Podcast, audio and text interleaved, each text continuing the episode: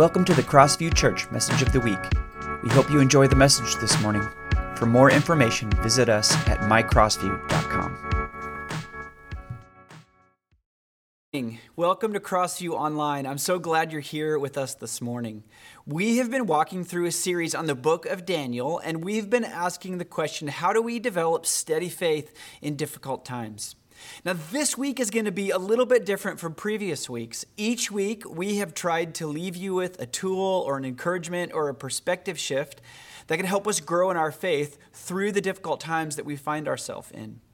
As an example, last week we were reminded from Daniel chapter 4 that uh, as a response to our circumstances, we get to choose between a measured, faith filled response or fear filled reactions. Daniel showed us how having measured and faith filled responses help us have steady faith in difficult times. One of the things that we see often in the book of Daniel is how uh, the kings that we read about are, in one way or another, rebellious against God. We see it chapter after chapter, and chapter 5 of Daniel is no different. The outcome of this opposition uh, to God is never good for the kings in the book of Daniel. Their disregard for God and his ways always makes life really hard and unsteady. So this week, I'd like to ask God to use chapter 5 as a mirror for you and me. This week, I'd like to emphasize for each of us to do the spiritual practice of reflection, to take a hard look at our attitudes, our, our life, our opinions, our relationships, our walk with God, and ask God, is there any wicked way in me? Is there any area of my life or my heart or my mind that you need to address? We're going to use the king Belshazzar from chapter 5 as a mirror to say, What ways am I like what I see in him? And God, is there any work that you need to do in my life in these areas? We don't usually relate with the villain of a chapter, but I'm asking that we use chapter 5 as a mirror to say, God, show us where you might have some significant work to do in our heart and in our lives. And if we do that, if we let God do that work, we will be more able to have steady faith in difficult times. You know, as I, as I thought about uh, this practice this week, this verse came to mind from Psalm chapter 40. I waited patiently for the Lord to help me, and He turned to me, and He heard my cry. He lifted me out of the pit of despair, out of the mud and the mire. He set my feet on solid ground and steadied me as I walked along. Lord, don't hold back your tender mercies for me. Let your unfailing love and faithfulness always protect me, for troubles surround me, too many to count. My sins pile up so high, I can't see my way out. They outnumber the hairs on my head. I've lost all courage. Please, Lord, rescue me. Come quickly, Lord, and help me. So, as we hear this story, I'd like for you to try to ask the question Is there any part of my life that looks more like King Belshazzar than it does Daniel? This isn't easy work, but it's important. Being honest about where God needs to continue to work in my life is vital to our spiritual growth, and as we'll see, having steady faith in difficult times. So use your imagination and try to put yourself in the story today. If you were able to conceal yourself amongst the crowd at this royal palace in Babylon, try to imagine what is it that you would see, what is it that you would hear, and what is it that you would experience. Chapter 5 of Daniel starts off uh, this opening with this incredible scene where King Belshazzar, son of Nebuchadnezzar, is having this great feast. It says, with a thousand of his nobles. Now, you can assume that they were being served the best food and the best drink, and that it just kept coming. From what we know of the history at that time, there probably were whole beasts roasting on spits in various places of the hall. Fruits of all kinds and colors were being served. Spices from all over the kingdom were creating this incredible fragrance. And you can bet that in this feast, they had the best musicians playing the best music and probably various entertainments of all kinds. Now, not only were there a thousand nobles, it says, but there with the king, it says, his nobles, his wives, and his concubines. There was a tremendous crowd, all of them dressed in the impressive regalia of their day. They were the elite of society, and they were enjoying the fruits of their labor. There was, they were, they were the, the who, who's who of their day, on the list for all the important gatherings. Now, all of these elements would have made for a spectacular scene. And one man is set apart from the rest King Belshazzar. The king would have been set uh, apart on probably a raised platform so that all could look up at him and take their cues from him for the night. He most likely had servants attending to him. Um, probably most were in awe of his power and wealth and thinking to themselves, wow, he's really got it made. He can call for whatever he likes, and it's his. He holds the destiny of these men and women in his hand, and he's tremendously powerful. At least that's what the chapter wants us to think. The king leads his people uh, in this evening. He leads them in their eating and he leads them in their drinking. And at one point, he calls for the golden goblets to be brought in. Now, these just weren't any golden goblets, they were sacred remnants from the temple in Jerusalem. These goblets were precious to the Jewish people, but they were also precious to God. In every way, here we see Belshazzar, like we said before, setting himself up against God. And while he's doing this in dramatic fashion, the question for our reflection is are we doing this maybe in smaller and more nuanced ways? it says in chapter 5, verse 4, that they used these golden goblets and they praised the gods of gold and silver, bronze, iron, wood, and stone. While all this was going on, God decided to intervene. In Daniel 5, verses 5 through 7, it says this Suddenly they saw the fingers of a human hand writing on the plaster wall of the king's palace near the lampstand. The king himself saw the hand as it wrote, and his face turned pale with fright. His knees knocked together in fear, and his legs gave way beneath him. The king shouted for the enchanters, astrologers, and fortune tellers to be brought before him. He said to these wise men of Babylon, Whoever can read this writing and tell me what it means will be dressed in purple robes of royal honor and will have a gold chain placed around his neck. He will become the third highest ruler in the kingdom. Now, Belshazzar didn't know what the wall said, but he knew that it said something of deep significance. So, he calls all his wise men because it says his knees are knocking, his face is pale, and what he does is he calls for the usual crew. Who is your usual crew when you're facing something difficult? Who is it that you call upon when you're faced with fear? Do you look to the wisdom of this world?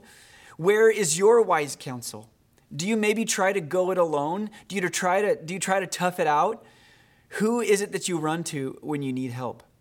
Well, Belshazzar, like we just said, calls on the usual crew, but again, they can't do a thing for him.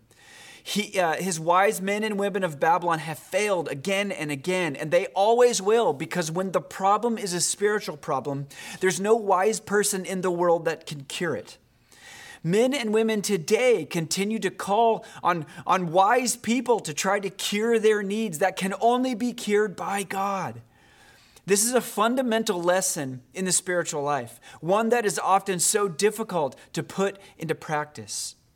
So, as the king becomes more and more terrified, the queen, who isn't currently in the room, hears all the commotion and she comes running. In Daniel 5, verse 10. But when the queen mother heard what was happening, she hurried to the banquet hall. She said to Belshazzar, Long live the king! Don't be so pale and frightened. There is a man in your kingdom who has within him the spirit of the holy gods. And what the queen does is introduce Daniel. So Daniel comes to the king and he gets the same offer. If you sort this all out, you'll be third in the kingdom, you'll wear purple clothes, and you'll get a big gold chain.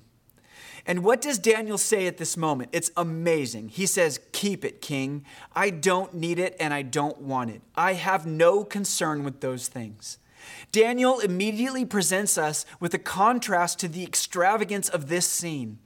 All who are caught up in the grand movement of this part stare at Daniel, who looks around and says, All of this is nothing. I love the character of Daniel. For chapters in this book, for years of his life, the rulers of Babylon think that they can persuade him with rewards of power or gold or, or riches or even threats of death. What are the things you most value in your life? Have they been given the right priority in your life of faith? Daniel chapter 5 17 says this, and Daniel answered the king, Keep your gifts or give them to someone else, but I will tell you what the writing means. Daniel recognizes what kind of problem the king has. He says, If I do anything today, O king, it will, it will be because God does it. And if I do anything today, it will be so that God is glorified by it. You can't pay me, king, to glorify you, and you can't get me to give you my allegiance. And just so you know how powerful my God is, he, he continues, I'd like to remind you about what happened to your father. And then Daniel shares this in verse 20 and 21. But when his heart, he's talking about Nebuchadnezzar, when his heart became arrogant and hardened with pride, he was deposed from his royal throne and stripped of his glory. He was driven away from people and given the mind of an animal. He lived with the wild donkeys and ate grass like the ox, and his body was drenched with the dew of heaven until he acknowledged that the Most High God is sovereign over all kingdoms on earth and sets over them anyone he wishes. So now this is fascinating because Daniel helps the king identify where his problem is by telling him the story of what happened to his father, Nebuchadnezzar. For Nebuchadnezzar, the problem started in his heart and then went to his mind. Did you notice that?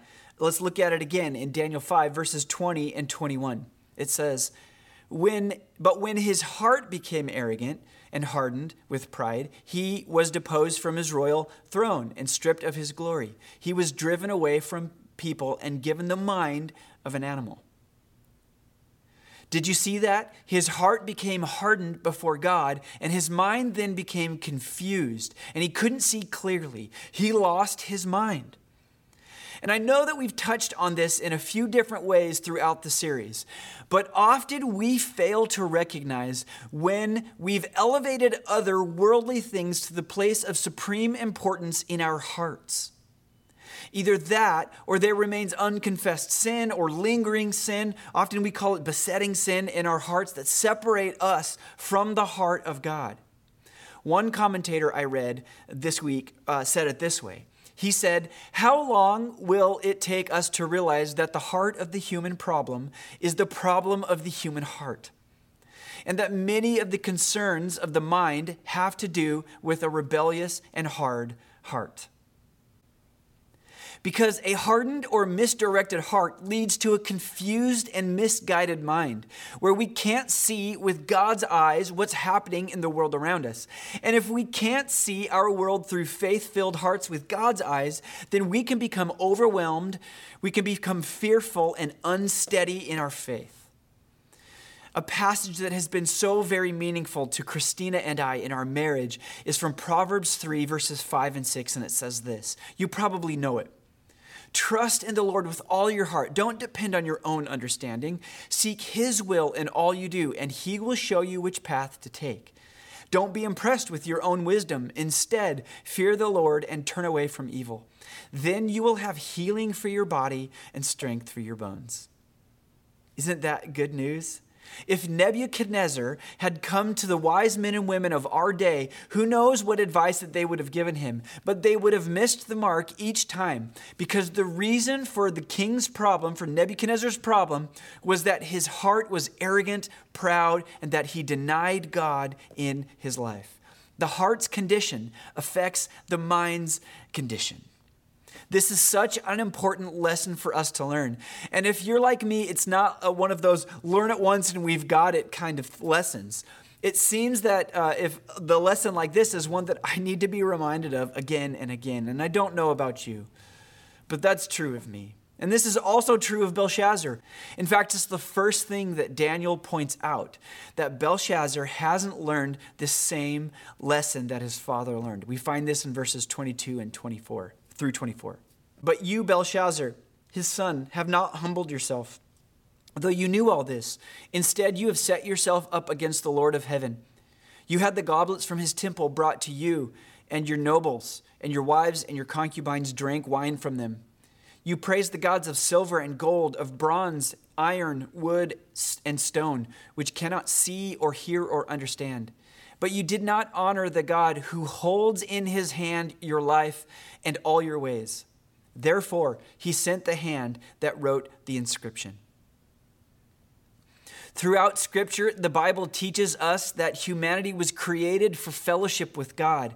That is, loving relationship together it teaches us that we are at our best when we are glorifying God. Belshazzar, like his father, had turned that upside down and said, I'm at my best when I glorify Belshazzar. I can do my own thing. I can live the way I want. I can drink from these sacred vessels if I choose. I can do what I like and I can do it when I like. You see, the human tendency toward pride, toward ignoring the ways of God, was not only alive back then for Belshazzar, but it's alive today for us as well. And so Belshazzar sits there and he pleases himself. He gathers his friends around him, and they all indulge in their own desires. Human pride and arrogance can be extravagant and exquisite, attractive and fun. Belshazzar gathered for a great feast with a thousand of his nobles. The drinks are flowing, the music is playing. Who from the kingdom wouldn't want to be there? And yet, as we just read, Daniel had hard words for him. Again, he said, But you have not humbled yourself, though you knew all this. But you've set up, you've set yourself up against the Lord of heaven. You had the goblets from the temple brought to you, and you and your nobles, your wives, and your concubines drink wine from them. You praise the gods of silver and gold, of bronze, iron, wood, and stone, which cannot see or hear or understand. Daniel looks at the king in this moment and says, It's hopeless, Belshazzar. The idols that you praise cannot see or hear or even understand. They're of no use to you compared to God. And I wonder if Belshazzar begins to have some understanding as, as he looks at his wise men and sages uh, who served all of these gods of silver and gold and bronze and iron and wood, and they could do nothing for him. And there stands Daniel with the word of the Lord, and he drives it home for Belshazzar. And thankfully for us, God has fully revealed himself in Jesus Christ. We know God's redemption, and yet people still worship in vain these things. People still hope in idols that cannot see and cannot hear or understand, which are no use to anyone at all. And Daniel looks at the king and says, just as a reminder to you in this in all of this extravagance, it's God who holds your very breath, your life in his hands and controls your destiny. And it's that God who has sent you this message tonight. And it is not a good message. Daniel looks at the king and says, God says that your days are numbered your reign has been brought to an end. You have been weighed on the balances and have not measured up. Your kingdom has been divided, given to the Medes and the Persians. So God intervenes in the life of Belshazzar on that night in his palace.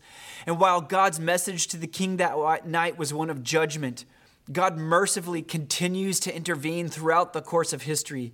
Even today, mercifully and with love, it's in and through the person of Jesus Christ.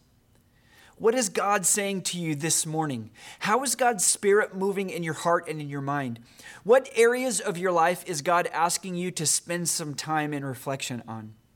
We have an opportunity to learn from Belshazzar here, to learn not to be like Belshazzar, but to instead acknowledge God for who he is and who we are and how much we need him. We have a loving God who gave his life for us, who comes and offers us life and peace and purpose and forgiveness. Let us not be like Belshazzar and set ourselves up pridefully on the throne of our heart or our life. Let, let's let God renew our heart, renew your mind today. Let Him give you the hope that only He can offer. Don't be fooled by things that look fancy, but that can't see or hear or know anything at all. They're no use to us. You know that God has sent a message written to our hearts today as well. But unlike the writing on the wall, it's through his spirit on our hearts.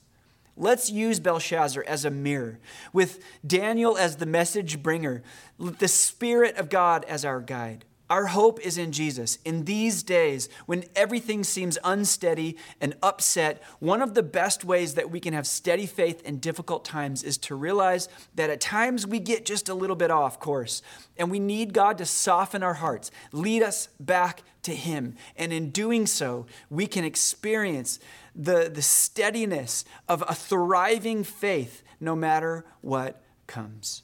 So I know this is uh, kind of a, a different approach to the chapter this week, but let's use this chapter as a mirror and ask, how in my life might I be like Belshazzar? And God, what kind of work do you need to do to bring me closer to you, to help me experience your life, your purpose, your freedom? I'm so thankful for the Bible, and I'm so thankful for the book of Daniel and all the ways that it's been instructing us. All these moments that give us pause, that help us ask, how can we have a steady faith in difficult times? Let's pray together. Heavenly Father, we just thank you uh, for your word, and we ask, God, that you soften our hearts in these moments, that you do the work that you reveal to us maybe where we need to spend some time in prayer or confession, where we need to ask forgiveness, maybe where we need to ask for a softened heart. God, thank you for your word. Thank you for the spirit that moves in us. We love you and praise you. Be with us now as we just continue to worship and as we take uh, communion together. We give you praise in your name. Amen.